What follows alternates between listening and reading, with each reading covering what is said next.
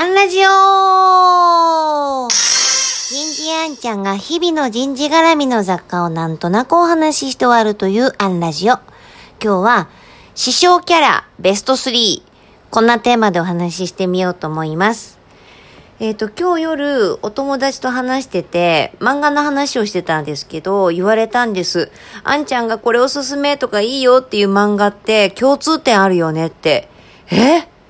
なんで結構バラバラに読んでるんだよ。って言ったら、いや、もう進めるのに限って、えー、例えば、ちはやふるしかり、えー、早々のフリーレンしかり、えー、コレットは死ぬことにしたしかり、みんな、えー、師匠を持っていたり、こう、次世代に継いでいこうとすると。えー、なんかこう、つなぐとか、継ぐみたいなキーワードが全部あるよねって、うわー、全然そんな認識なかったわって、ほんとね、自分のことはわからないものですね。ということで、えー、あんちゃん、えー、大好きな師匠キャラ、ベスト3をせっかくだからご紹介しようと思います。まあ、フリレンもね、あのー、コレットも、本当に、あのー、いいんですけど、まだ継続してるので、終わってないので、ちはやふるもね、えっ、ー、と、一旦終わった形をとっている漫画の、えー、あんちゃん大好き師匠キャラ、ベスト3です。ただね、ベスト3の順番つけたくないので、まあ、あの、3位、2位、1位というよりは、この、えー、3人というご紹介のさ仕方をさせてください。1人目。もうこれ間違いない。えー、ナルトから、かかし先生です。まあ、ジライアもね、素敵なんですけど、もうかかし先生、あんちゃんの師匠、イメージです。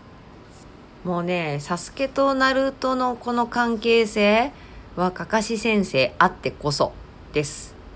えー、二人目。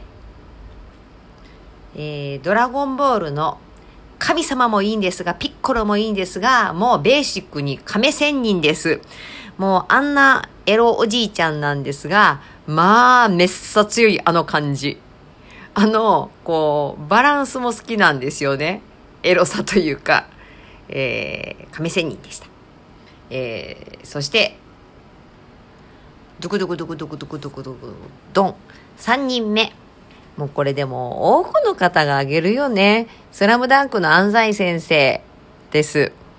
もう、なんだろうあのキャラ、温厚でありながらね、厚みを感じますよね。名言多すぎでしょ。まあもちろんね、あの、他にもあげたいキャラはいっぱいいます。と考えると、やっぱり私、えー、師匠キャラ好きなんだわ、と、あの、再認識します。今日はここまで。次回もお楽しみに。